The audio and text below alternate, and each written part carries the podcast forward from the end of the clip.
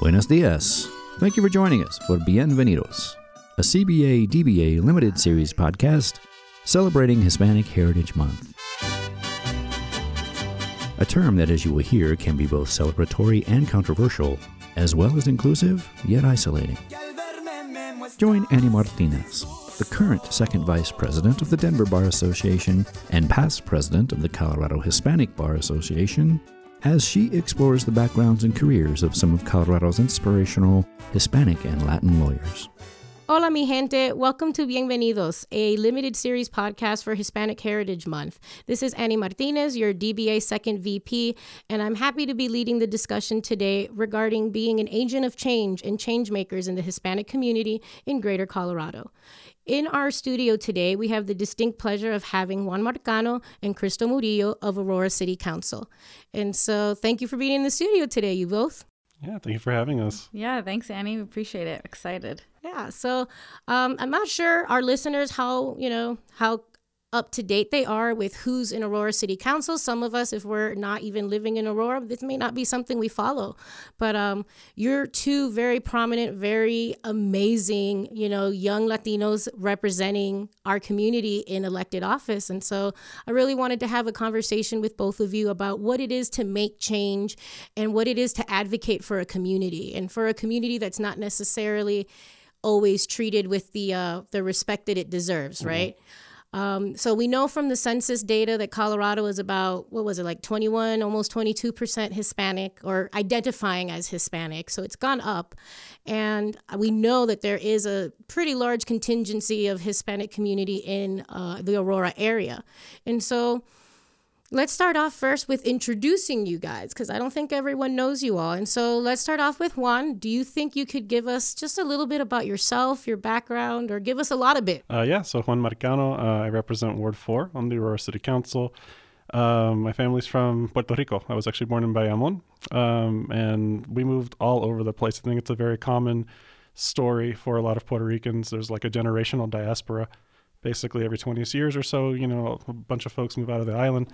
So we moved around to, God, where did I live growing up? Like, you know, uh, Orlando, Christmas, Houston, Plano, McAllen, and then like back to Houston.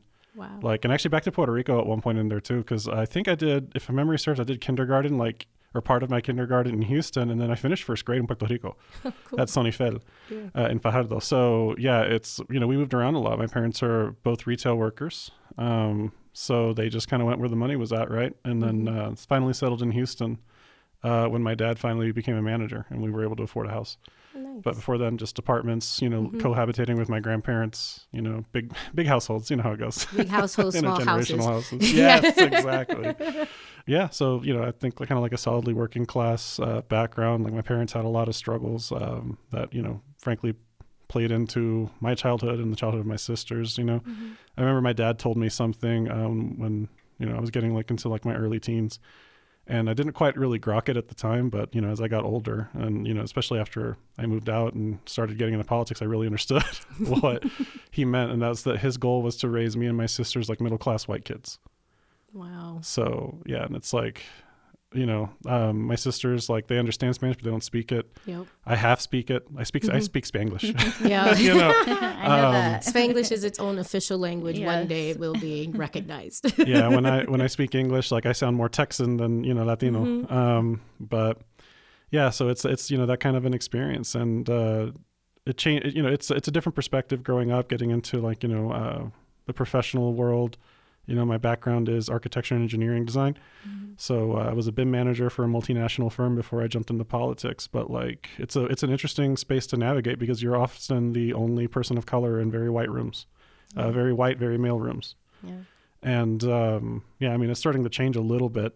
You know, in the 13 years that I've been working in that industry, like I was the only one or one of two. You know, out of a group of like 100 plus, right? Mm-hmm. But uh, it's starting to change, which is good. But it's uh, it makes for a really interesting dynamic, especially when I was working in Texas. Let me tell you. So yeah, but we can maybe dive into that in a little bit. I want to let Crystal go. So All right, Crystal. So, um, why don't you tell us a little bit about yourself and uh, your background? So, you know, your story starts with not you, but your family. Uh, my family's from Mexico, from the uh, Guadalajara area.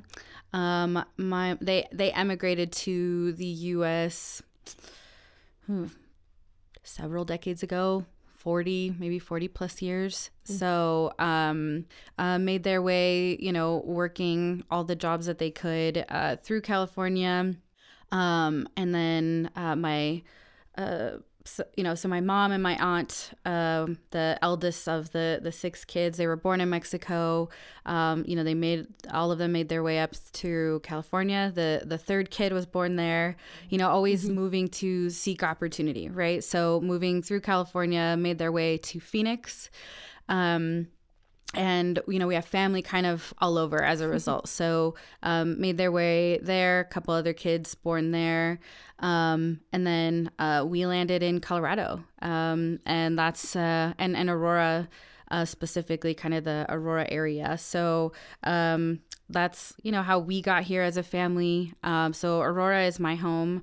Um, i was born actually in phoenix but came to Aurora, I think less than a year old. So Aww. that's that's hometown for me.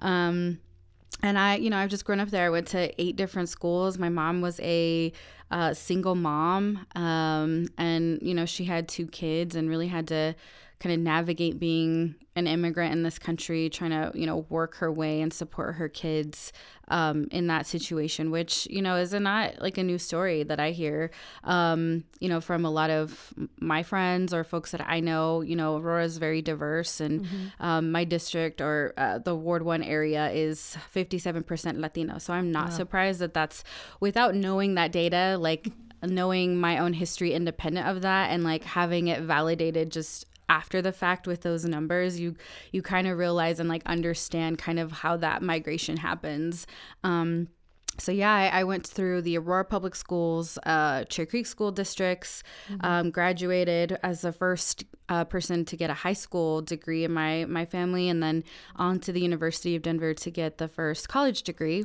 Um, and so I just have never been very far, right? Like I've I've traveled certainly, but I've never left home, uh, which I think is also very Latino, right? Like I always want to be close to my family when I think of like, you know, I just bought my first house. Oh, um, congrats! Uh, yeah. And I, I, you know, have to live in my district, but I always want to be close to my community, my people. Mm-hmm. So, you know, for me, um, now as like a young professional city council member by night and then um, i work at the university of denver still um, in the office of undergraduate admission uh, as my quote day job.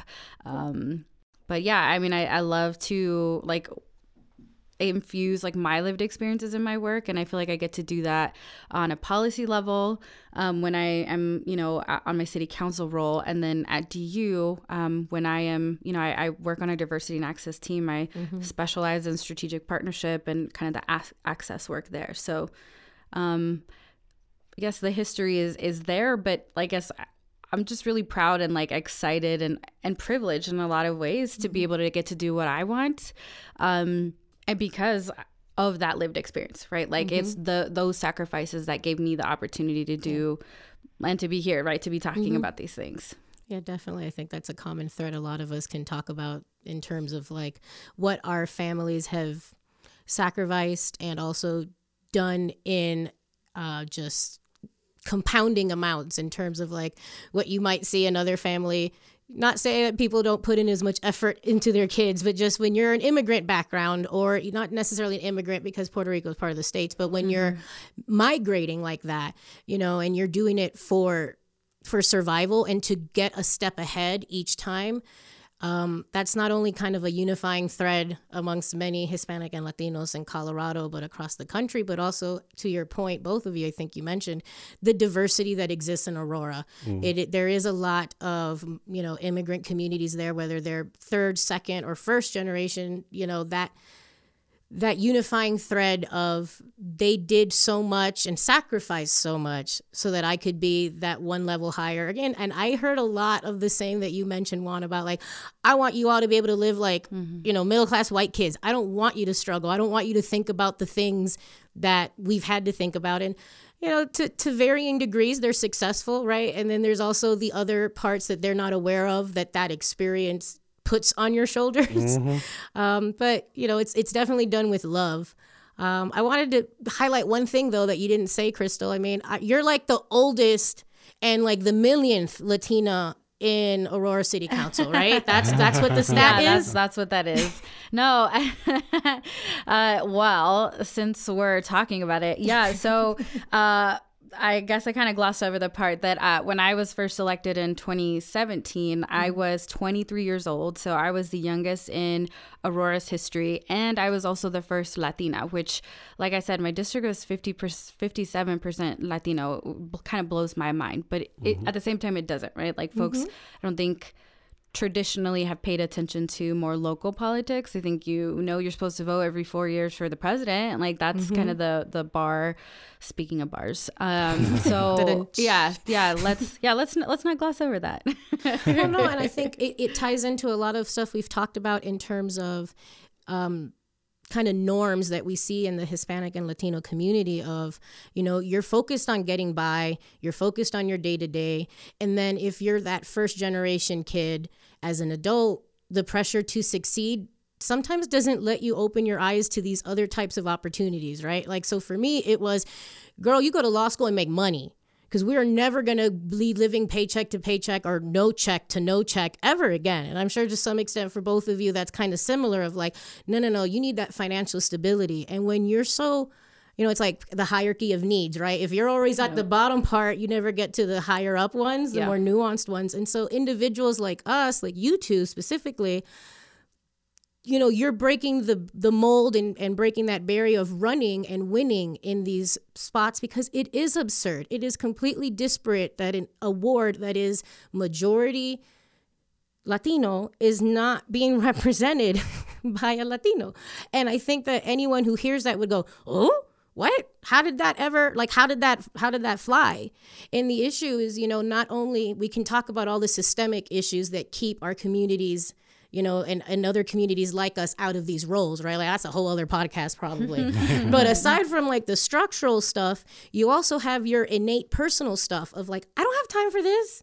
I got to make sure like my family's good. And I, I, I don't think city council for some of these like positions like D- DPS also like it's either non-paying at all it's voluntary you got to keep both of you like you you all working while you're trying to do this like it's not it's set up in a way to be really really difficult for our community and other communities like ours to attain that Absolutely. and I, that's why maybe both of you can talk to that point a little bit. Juan, if you want to go first, just like what that experience was like for you personally. No, for sure. Um, when I initially set out to run, you know, I thought that I was going to be able to keep my day job.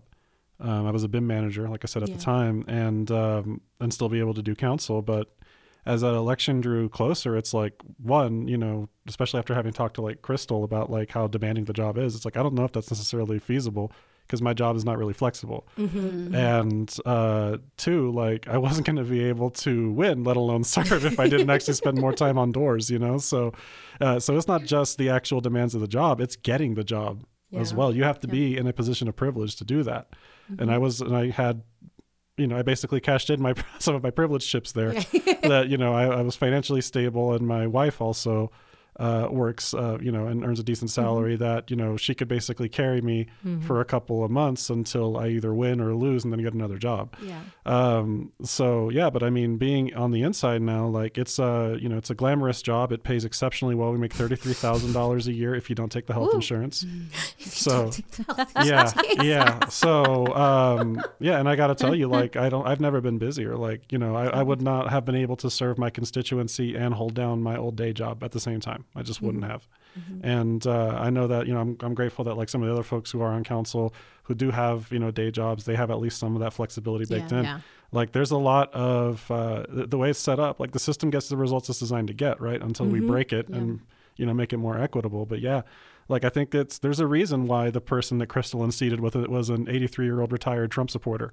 like who's got the time to you know do this work for little money and also like you know Yeah, it's not. It's no skin off their nose to be able to do it in a certain way. No, right? for sure. There's Like- the skin in the game is not the same. No, Yeah. it, it really isn't. So yeah, it's not designed uh, to let people who are more working class, who have different lived experiences that aren't necessarily you know caked in uh, privilege, who aren't independently wealthy or already retired or just well connected, to participate. So we have to kind of bend it and break it until we can make it do that. And I think that's hopefully something we'll be able to do in the future here. Well, and and kind of to your point, Annie, when I think about like it was never like I didn't run like against someone, right? Mm-hmm. Like I ran for something, yeah. mm-hmm. like for the values that I believe in, for my community, for survival. Yeah. And I think that's what makes me like it is the most stressful. Like I have three jobs right now, right? I'm running for reelection, I'm on council, and I have a full time job. Like, yep. wow. Um, sometimes I don't even know how I made it through the last year, but I, I do know why in some ways because I truly believe that my my survival as as a person in this city, the people that I care about, that I love, you know, the high school teacher that I, you know, still run into that I went to elementary school with or that my mom worked with, um, the grocery store worker, like I I think it is the most frustrating, exhausting time in my life, but I feel like I am the at at, at a point at in my prime in some ways. Yeah. Because I feel like being inextricably linked and like tied to the outcome of the things you're fighting for makes you a better advocate, right? So mm-hmm. what I was frustrated about was aside from like not representing the the you know the, the constituency, yeah. the demographics of the last the last uh, person in the seat was that this was like a like a vol like almost a volunteer position like mm-hmm. for fun like because you have time and like it's just the most frustrating thing because I, I just felt like the the votes there like exemplified that as well right mm-hmm. like just your just so many I don't know, just like layers removed from the like actual lived experience of yeah. people who were going through things now. Like we need now, like what's going on now. Yeah, definitely. Um, I want to pivot a little bit and uh, let's see, Juan, if you can talk a little bit about your, you know, your Puerto Rican heritage and how that demonstrates in your day to day in terms of like you as a person, but also um, as an elected official. You know, you mentioned earlier, uh, you know, Puerto Ricans aren't like really immigrants because we're already U.S. citizens, and it's like that's true. We are U.S. citizens, but Puerto Rico has a very different culture than the mainland mm-hmm. USA, so we don't have to deal with the documentation aspect of immigrating and that struggle, which we can do a whole, whole other podcast yeah, on, I'm right, sure. Yeah. but uh, it is a very different culture, and yeah. um, you know that's part of it was one of the interesting experiences that I had growing up, and even still today. Like uh, it's it's a, it's a kind of self doubt that is instilled in me, I think, as a result, because I grew up basically being too white for the Latinos and too Latino for the white kids. You know what yep. I mean? So like never really fitting in, um, and that kind of changes the way I approach. Um, you know, not just you know professional and personal relationships, but also like politics, right? Mm. Um, and you know, trying to understand like why my parents, you know, that going back to what my dad told me, like that I want to raise you like middle class white kids, like why did he have to do that?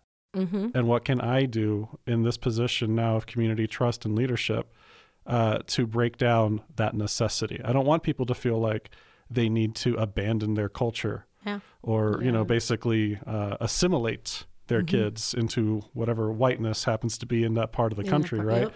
Um, that I feel like that's basically what happened to us, but that they are free and you know expected to like you know express their culture to preserve that but also interweave it with the fabric of you know the greater city in our yeah, case right of, of aurora so and i feel like that's something that was missing with the way that we were raised and again i don't think it was a malicious intent i think my parents yeah, yeah. did it out of a place of love they thought that would be best uh, for me and my sisters Yeah. you know um, thinking back to the struggles my grandfather faced he was a brilliant man he was a uh, worked uh, he was a veteran he worked in uh, you know, oil and gas. Mm-hmm. But he, my understanding is that he had struggles finding employment because his English wasn't the best. Mm-hmm. Right, uh, his Spanish was amazing, his English was not the best. And my grandmother, um, she never really learned English either. Right, yeah.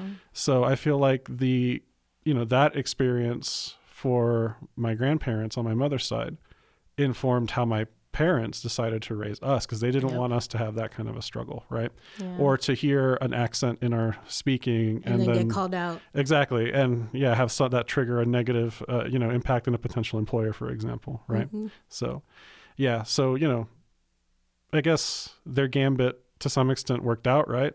but yeah, um, you know, it, but it also comes with things like you know being told, "Oh, you're one of the good ones." Oh, that's You know, the worst. Oh yeah. Oh, when they say like, you really Oh, make yeah. your people proud. What? What do Uh-huh. you mean? like, what do by, you mean? I don't. Excuse me. It doesn't Yeah. sound the way you think it sounds. Right. Yeah. It's like, I- yeah, it's like, or you're so articulate, and it's like, I know that you mean that from like a good place, right? But it's like, oh, it's still just like, Yeah, I, I get told my English is really good. Right. And I'm like, well, it was my first language. I I, would really hope would so. hope it is. So, you know, thanks. I think. yeah, yeah. Uh, maybe. I don't know. yeah so like you know again like the way that informs um my approach to politics is trying to break down those barriers Yeah. and you know see what it is that makes people feel that they need to do this you know what i Mm-hmm. mean like and let me tell you like i've been knocking a lot of doors because it's election season so i'm out like in mobile home parks in ward Two because yeah. there's not a representative out there currently. And uh, i'm you know talking to these overwhelmingly latino communities in these mobile home parks. And the parents when they open the door they light up when i speak to them in spanish right? And then when they realize i'm there for elections they bring the kid over because a lot of them aren't able to vote Yeah. so and then the kids speak perfect english to me yeah. and struggle with the spanish you know what i'm saying so like it's that kind of a That's been my experience too. yeah, and it's like it, it's kind of it's sad to me in a ways because it's like what my parents, you know, again for good reasons, I think Mm-hmm. from their perspective, like, but it's like we're basically not destroying, but like setting aside our own cultures. It's a it's a deliberate uh, disregard to be able to like track with the default, right? So Yeah. I think like Yeah. we you know recognizing that that heteronormative patriarchal like that white normal that white default yeah, is what's you know it's called the default for a reason. Mm-hmm. And so the minute you don't fit into that there is a lot of pressure absolutely. and a lot of a lot of guilt for the parents a lot of like self-doubt for you as the as the child in that unit right? And i see that a lot here in colorado. I mm-hmm. my parents preempted that. We were born in chicago and my parents looked at me and my brother with my dad's tony montana you know accent talking like scarface Oye, Ani, ven pa' my mom was like bro we're moving to miami. Everybody in miami's cuban. I don't want my kids to ever feel othered. Right. and so they, you know, I got the lucky experience in that sense of like her being very self aware because she came from Cuba when she was like 10 or 11.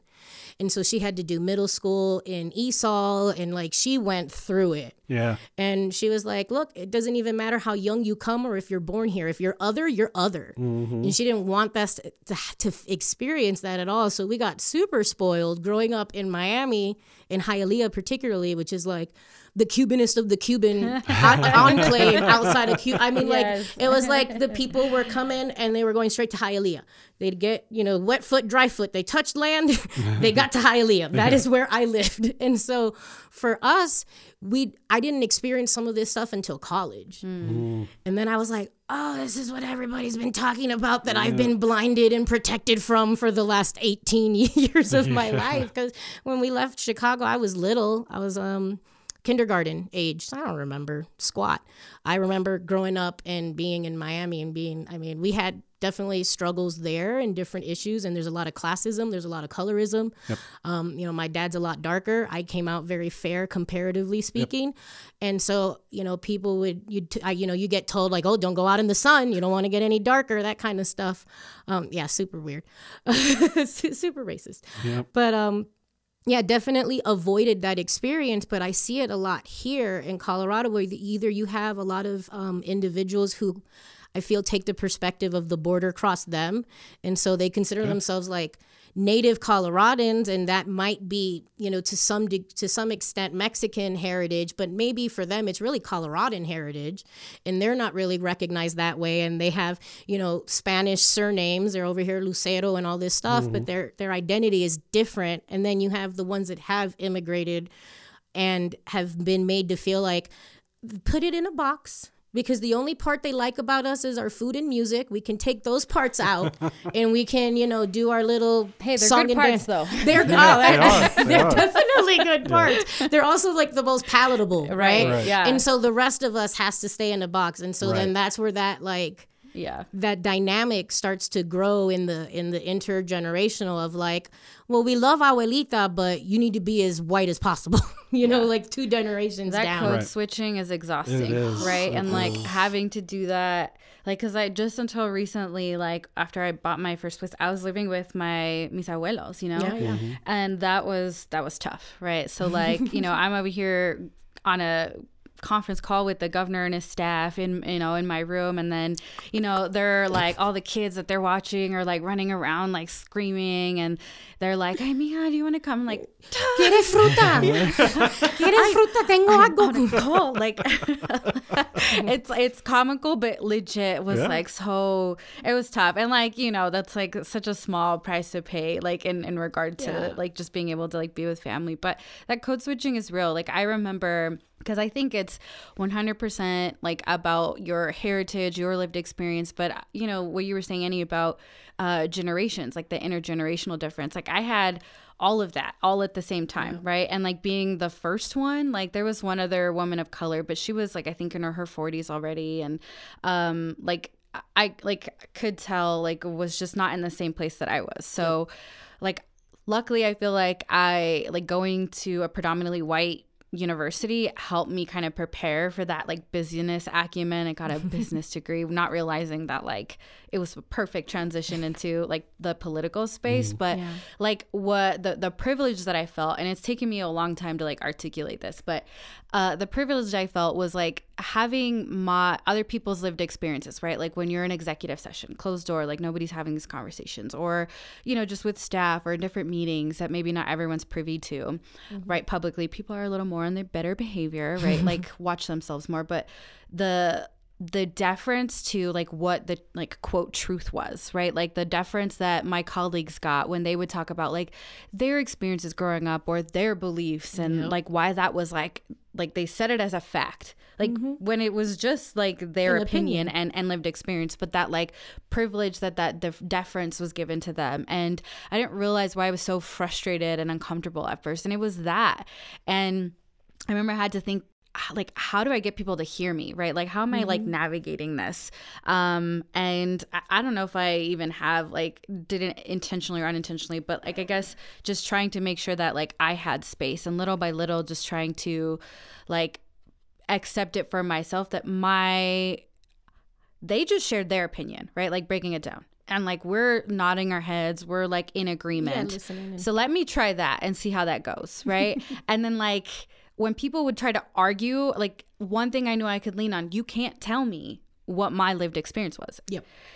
I- we could talk about facts and blah blah blah and i let me tell you facts don't feel like facts after a while because there's always facts that you can use to argue one point or another You another telling a lawyer this, Yes, girl? I know. Believe me, I'm like this experience has made me want to like go to law school Right. because I'm just like man, just like the mental encourage that. gymnastics. Yeah, we could talk later, Annie. But just like I'm like okay, so if if that's like like why why isn't that still given to me? Why do you get to argue about what I'm saying? Because uh, one thing I am an expert in that you cannot take away, and it's really easy to like tr- take jabs at, right? I was 23. I was like newbie, like wasn't involved in a political party per se. Like there was yeah. just so many things. So yeah, no, I realized that early on, and it, it took a while to like have the language, but the language and just like being able to identify it is so empowering to be able to like navigate those spaces, right? And I think there was again a little bit about culture and a little bit about generations, right? Like that opinion and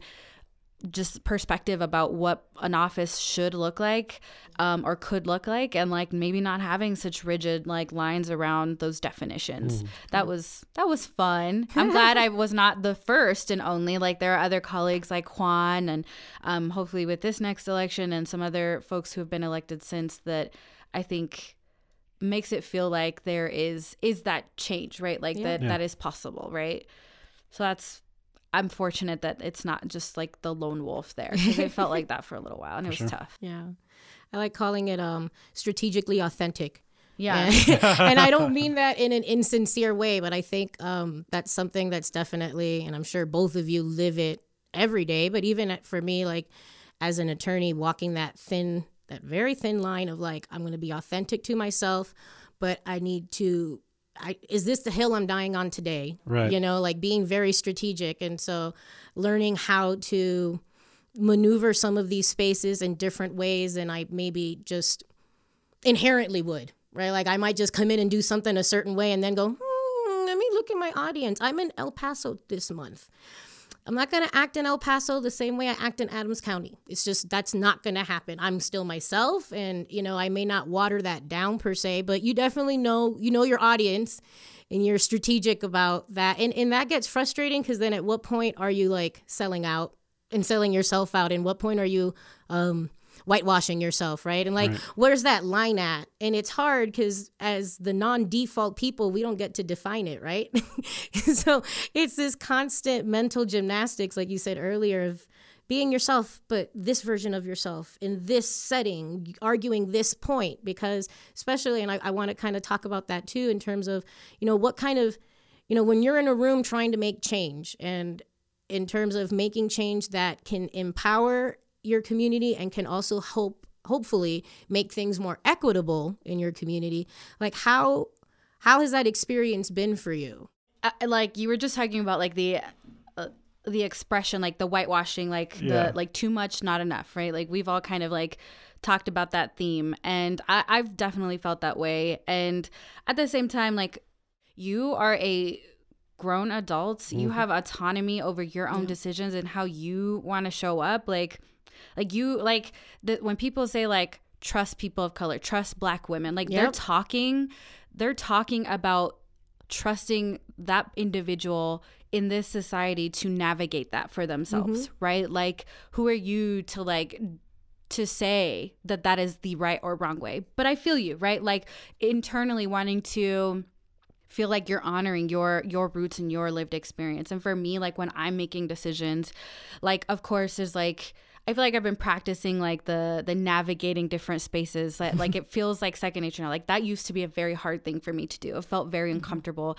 That's not where I'm at anymore, right? Mm-hmm. So like how do how do I maintain that like lived experience in my decision making and i always remember like my grandma is like the she can be the angel and the devil on my shoulder right and i love her for it and like if if it wasn't clear and like what I was saying, like how I am, you know, here and in, in this space, like I come from a very matriarchal family. Like my abuelita would always say, like, um, like ¿qué te cuesta? You know what I mean? Mm-hmm. Like what's it to you what is it does it really cost you anything to be a better person right mm-hmm. and in the back of my mind I, I i try to i try to be there right as much as like 100% like i'm gonna fight for like equity in all spaces and for me like that translates into like affordable housing right mm-hmm. like basic things that i think we should all have access to right mm-hmm. livable wages mm-hmm. right and and for people to feel that they are safe right and you know i'm i'm specifically talking about what happened to Elijah McClain, right? That mm-hmm. happened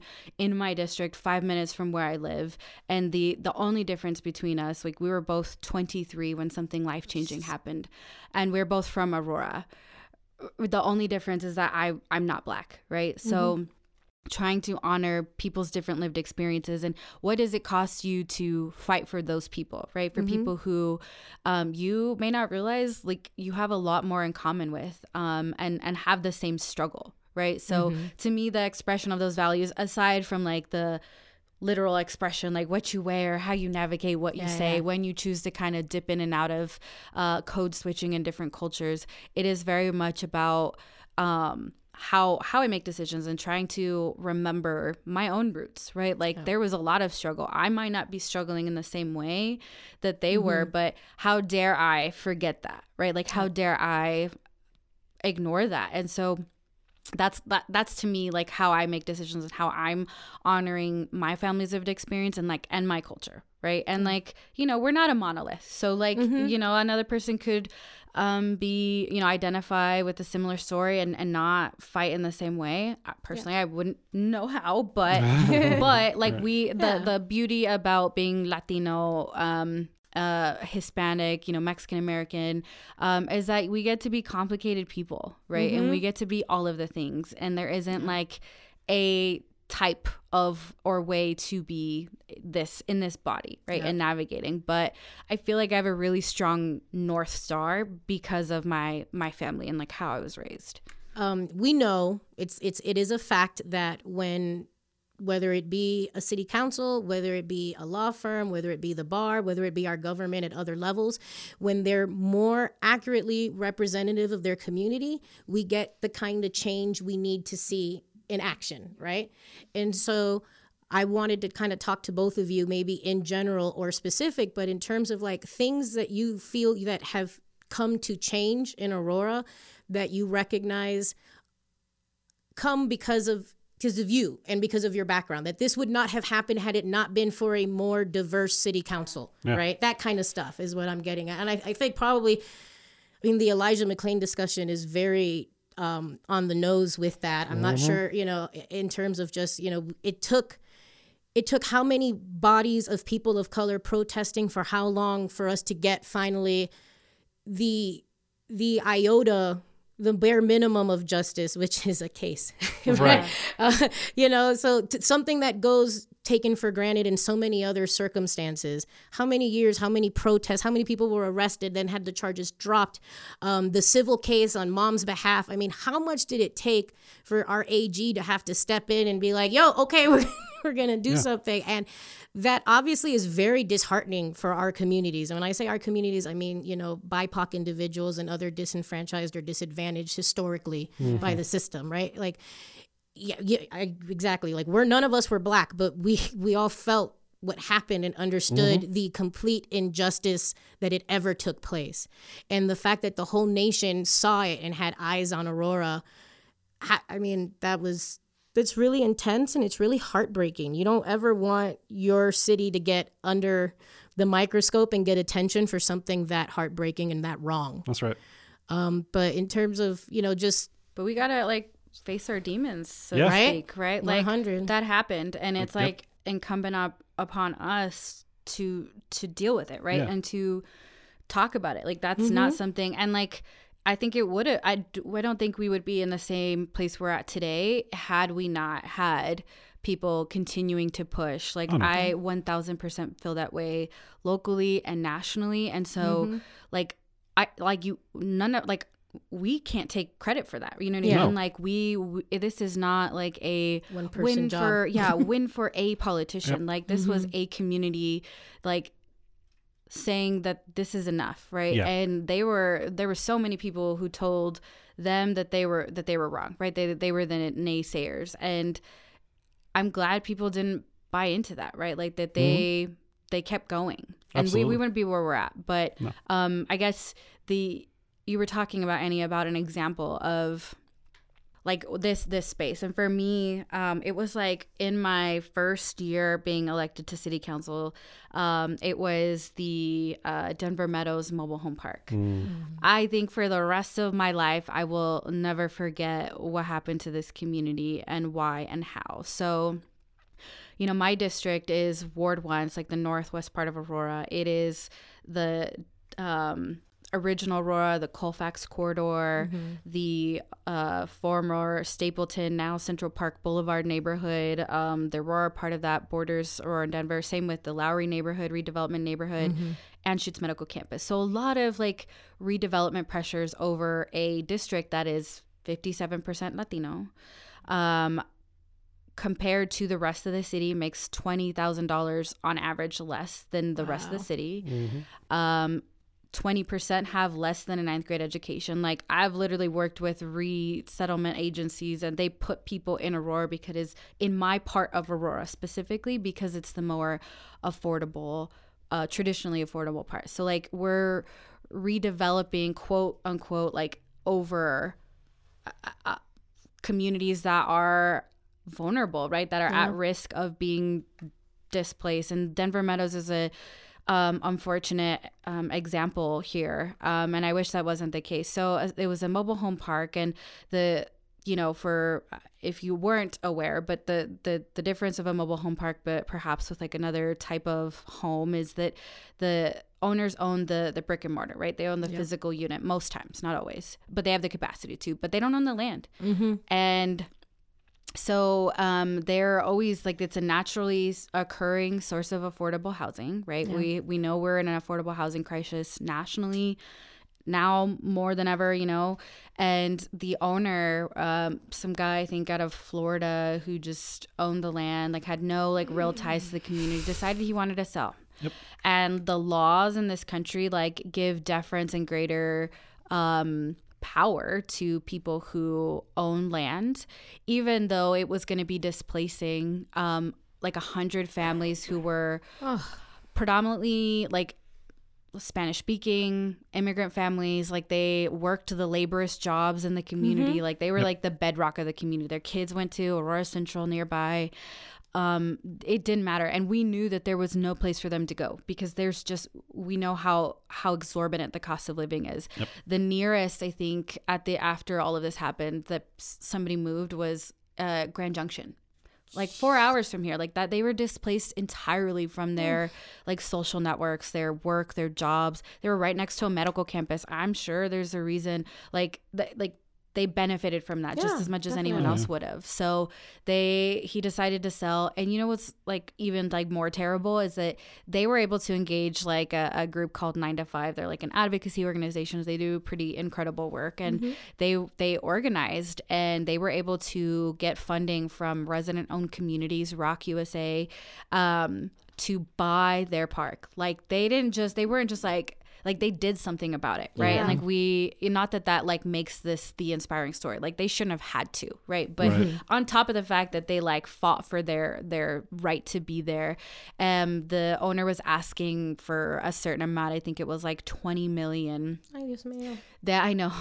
And uh, they came up with over the asking price. It was like 20.5 million or something um, that they came up with over, you know, not over, but they went over that asking Yeah, price, right? So, like, sounds good, right? No, he all of a sudden decided that like no, I'm going to push that to 27 million. Like for no, you know what I mean? Like there was I'm sure he had his his reasons and like they tried, right? And the like we working with them and trying to get them like trying to get it zoned a different way. There are other cities that allow um you know things like right of first refusals on Yeah, yeah. you know zoning in a particular way and just going through that experience and like me being like so brand new um I, I it was hard to like navigate and like what was frustrating was like working with our city attorneys right and like i mentioned that like i want to go to law school because like that experience like 100% solidified that for me. Like whenever I tried to push for something like I know it's possible. I literally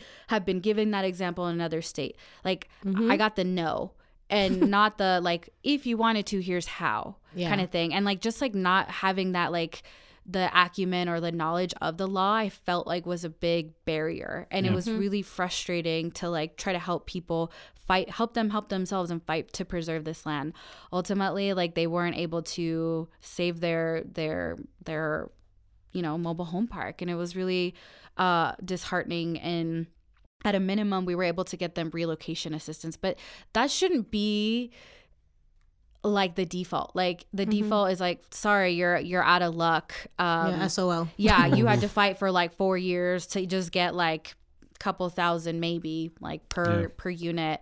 Um, even though your whole life is going to be completely uprooted. And so like the, the fundamental question is like, what is our role as city council members and, and government? And we know it's like, you know, for me, like I would have been okay, like having to like create a legal mechanism to allow them to stay. Right. yeah. But it just wasn't there. Like it wasn't there and i you know i don't know if it was just part that the city attorney's office and like whoever was working on it like wasn't wanting to or didn't know how or just it, you know like they didn't have that same like connection like the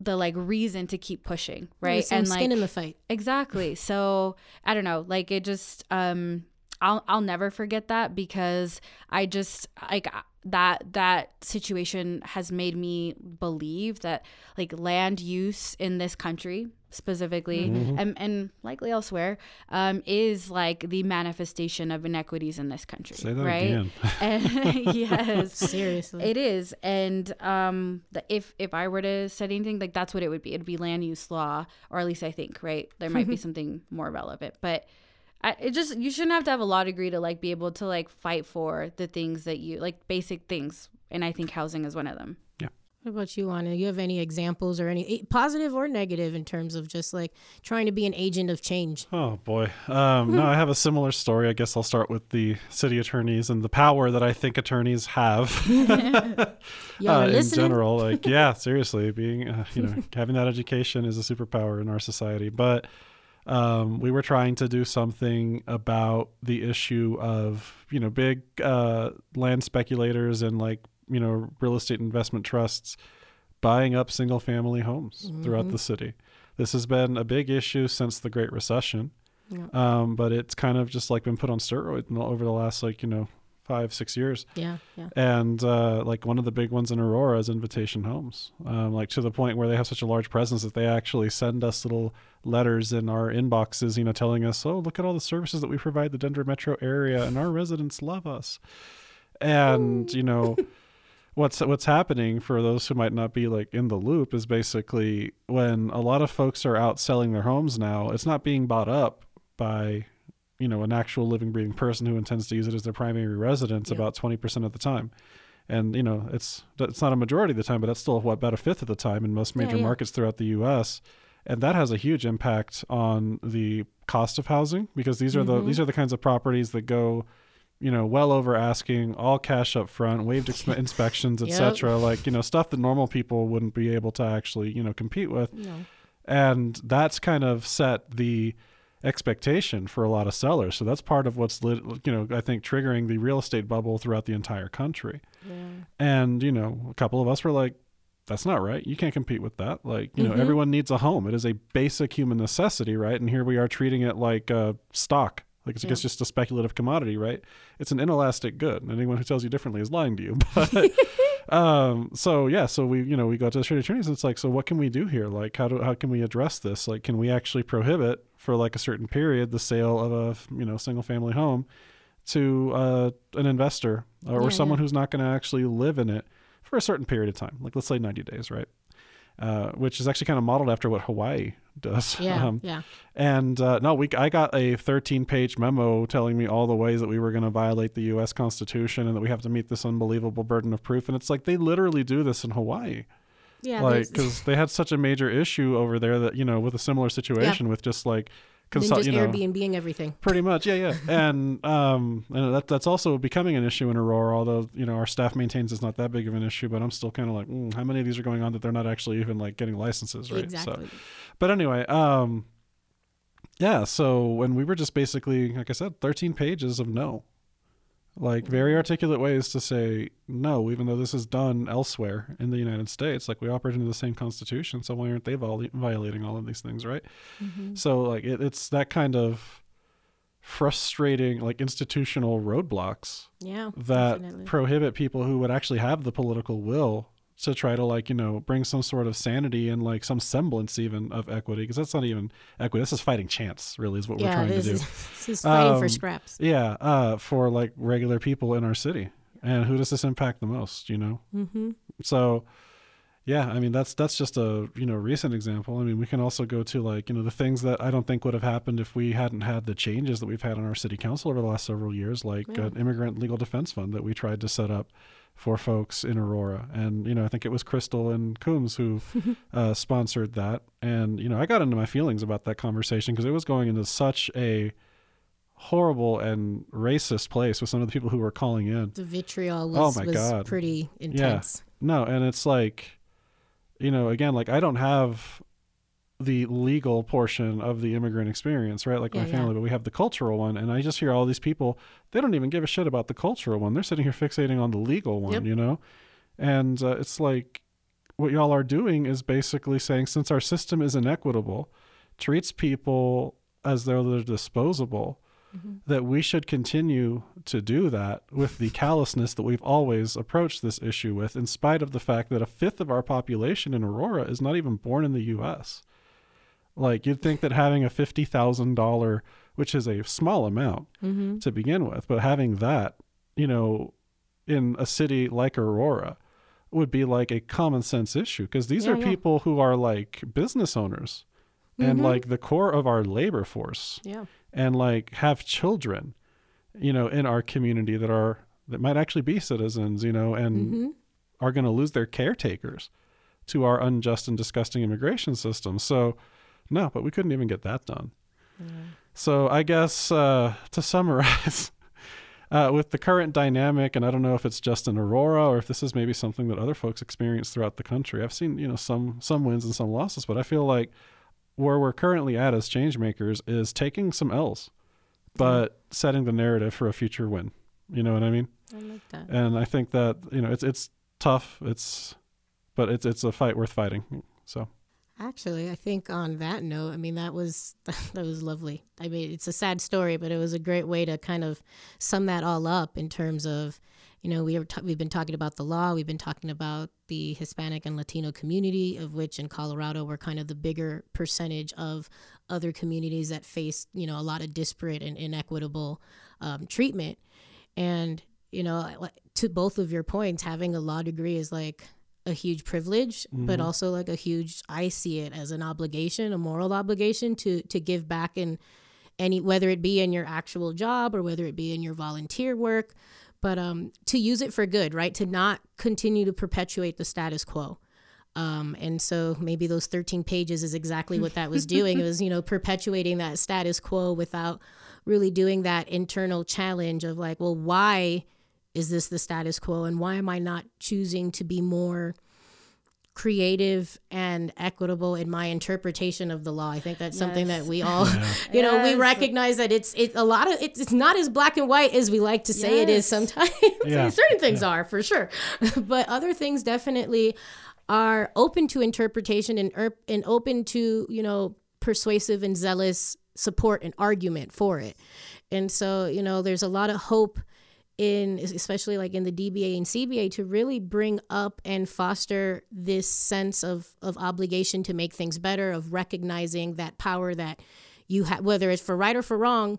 It comes with a lot of power having that knowledge, that acumen, and that diploma, and that you know that license, the state of Colorado license certificate, and you know continuing to to try to do good with that and bring change so that individuals like yourselves that are on the front lines have the ability to do the things we want. Like that legal defense um, issue like I, objectively i'm sure if you talk to a lot of people on the street they would have been in agreement but they either didn't know how to support it didn't live in aurora to support it you know and then you have kind of circling back to the people that get involved in politics or the people that tend to have the privilege time power and energy to do so. And so a lot of people are kept out of the conversation and the discussion because of that too but um, I wanted just to close out and ask both of you, you know, what does what does being Hispanic or Latino? I know we we use them interchangeably; they're not interchangeable. I think that's really more of a reflection of the preference for Latino, but the the the, the celebration is called Hispanic, and it is what it is.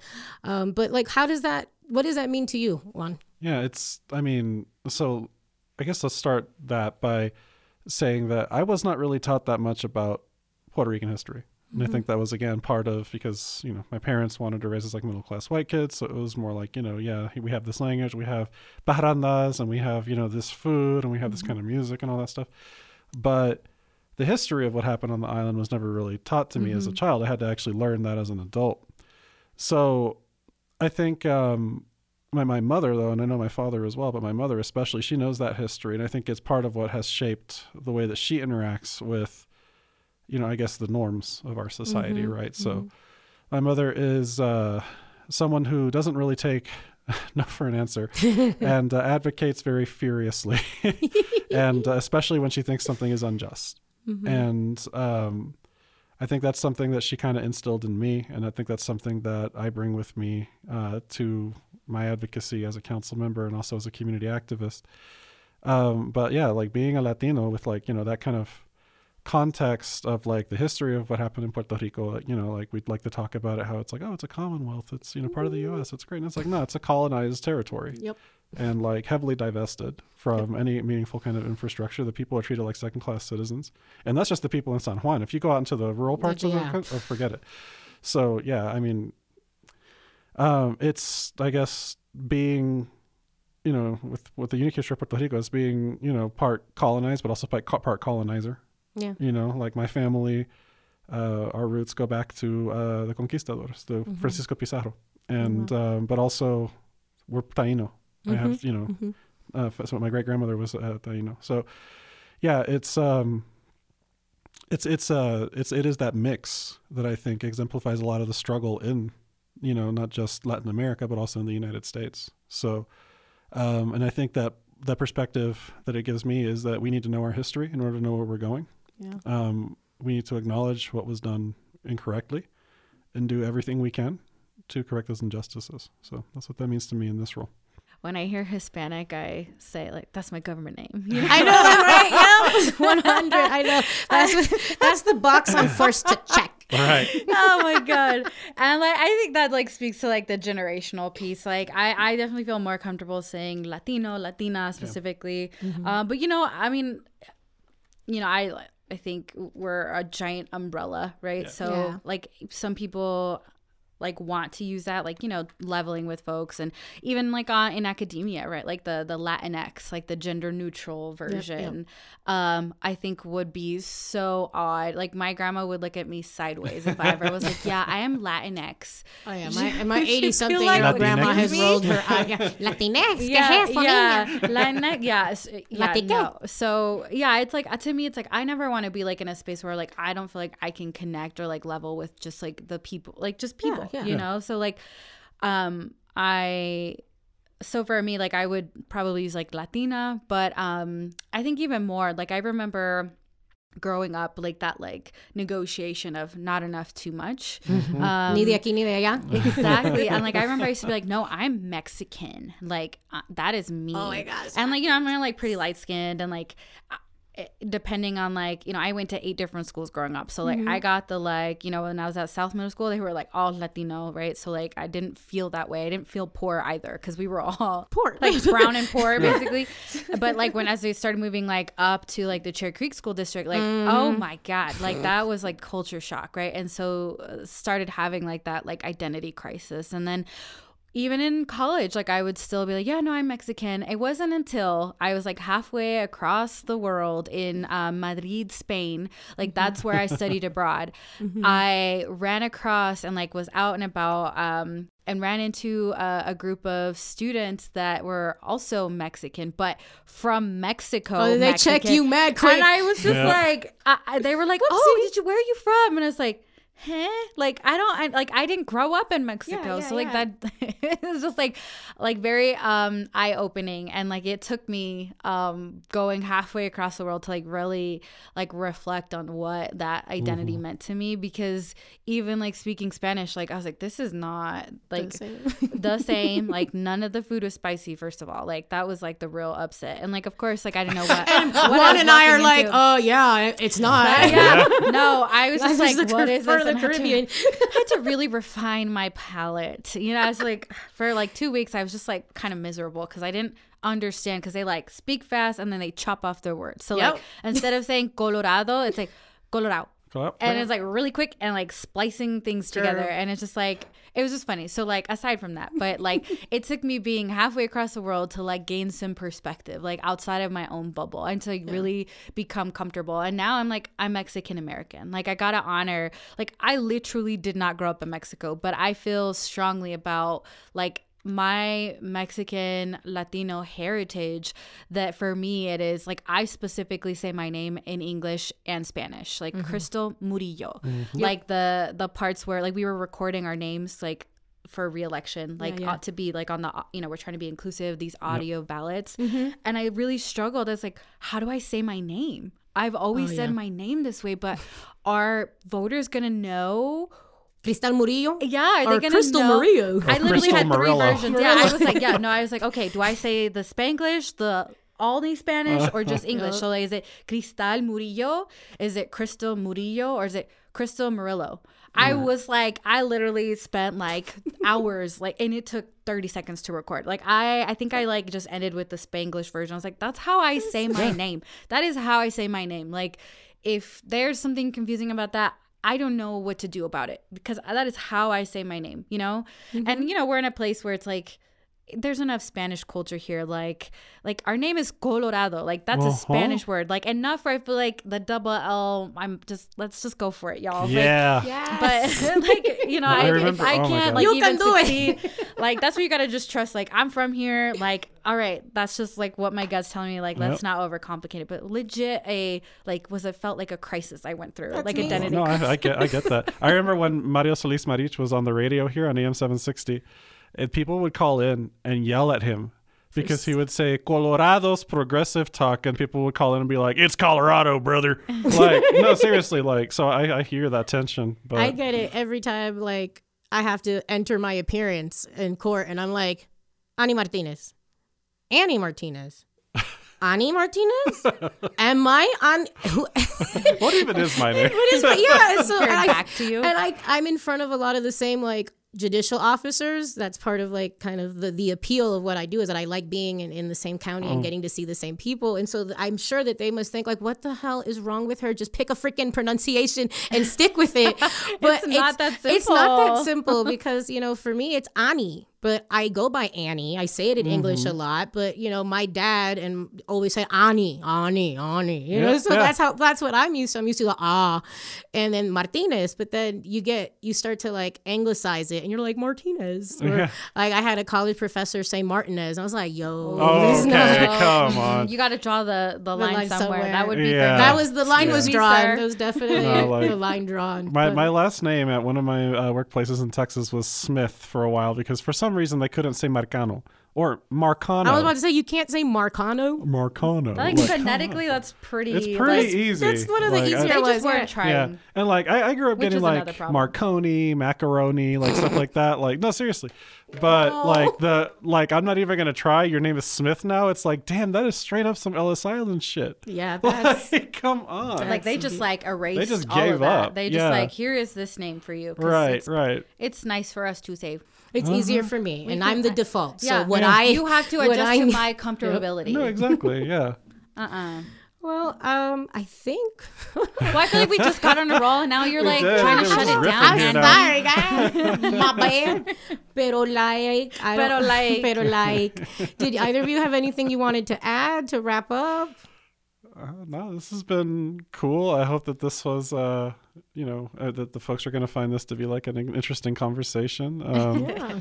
yeah. I hope you like me. yeah, I, ho- I hope that this was a, you know, it gives you an, uh, an insight into kind of like how we function as, you know, Latino electeds. and, Yeah. You know, both in our own way, history makers in Aurora. So, yeah. Well, and and like I'm sure like all of the other people that have like spoken like like we're not a monolith and it's like mm-hmm. 100% like a constant negotiation of like expressing your values as an individual, right? Because we do get to be complex individuals. Like, mm-hmm. you know, we didn't talk about the other parts of our lives, right? Like the intersection of like mental health, right? Like when we are going through these like big changes in our lives. Like, I remember being at a different place, mm-hmm. struggling through some things in college, and then like a whole different set of issues that, like, that code switching, that like, doubt that like constant negotiation between cultures and mm-hmm. even for me like like age and just Yeah. like level of like what credibility means like and mm-hmm. i think at the end of the day like those are all individual conversations in and of itself but like i just remember i had to be my biggest advocate and where and when and where i faltered because i'm i'm human right? Mm-hmm. Like and i things get to me sometimes. Like surrounding yourself with people who like you know also believe that about yourself. There's nothing special you had to do to earn that love and support except for they believe in the same things and that you get to be this like polished and messy, complicated and simple person. Like Yeah. you get to be all of those things in one body, and that they're that, that they trust you to navigate and to um, show up in your own own way, um, and like respect those boundaries, you know, um, and just like fundamentally believe that. Like that's been the I think the life lesson really for me is like sort like being your biggest advocate and where when and where you have moments where that's not necessarily possible like making sure that you're tapping into your community right tapping Mm-hmm. into folks who you know you can trust and are going to help you get through those things and i imagine like I haven't been to law school, but I'm gonna say that there might be those moments in like law school. Uh, I hear it's kind of stressful. Uh, that, that might be helpful to have. So you know, I you know I don't know what I'm gonna do, but I I do you know I I work at DU. We have a law school there. um, so shout out if you um, did go to DU and uh, went to law school there. But you know maybe that is a path for me, and like thinking about like how we continue to be change agents. Like you just mm-hmm. there isn't a right or wrong or yeah. a, a perfect time. You just mm-hmm. evolve in yeah. like your ability, capacity, and understanding of of of issues. And mm-hmm. I just I don't regret coming into this so early. Yeah, yeah. Um, if anything, I feel like that's why I'm here today. Like, and like perhaps had I had a little more support in certain areas, things might have been different. But like, I also don't regret the the journey, right? Like the process, like yeah. kind yeah. of. And I'm stubborn. Like I feel like I have to learn the same lessons like ten times over, um, for me to get it. So maybe I was just preparing for, to learn those lessons earlier because like I knew it needed to. I needed to take a longer time to learn them, mm-hmm. so that when I am like a different age or whatever, when I'm ready to like do something different, that I'm like, okay, we're we're moving on to the next one. I've, I've finally learned this. well, I want to thank both of you for your time today, for being in the studio, and for joining me on behalf of the CBA and DBA to kind of um, continue the conversation about what it means to be Hispanic and how we use that to be either, uh, you know, as an attorney, as not an attorney, as an agent of change, like we talked about today.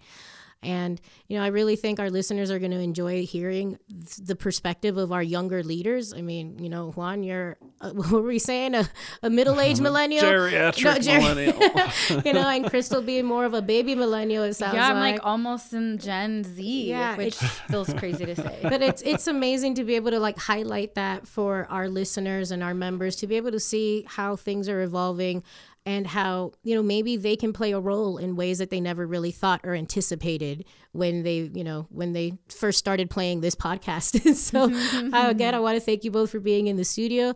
I want to thank the listeners. This was uh, bienvenidos. Thank you so much for joining us today and uh, yeah catch you all later. Bye. Bye y'all Bienvenidos, a CBA DBA Limited Series podcast celebrating Hispanic Heritage Month, has been brought to you by the Colorado and Denver Bar Associations. On behalf of your host, Annie Martinez, thank you for listening.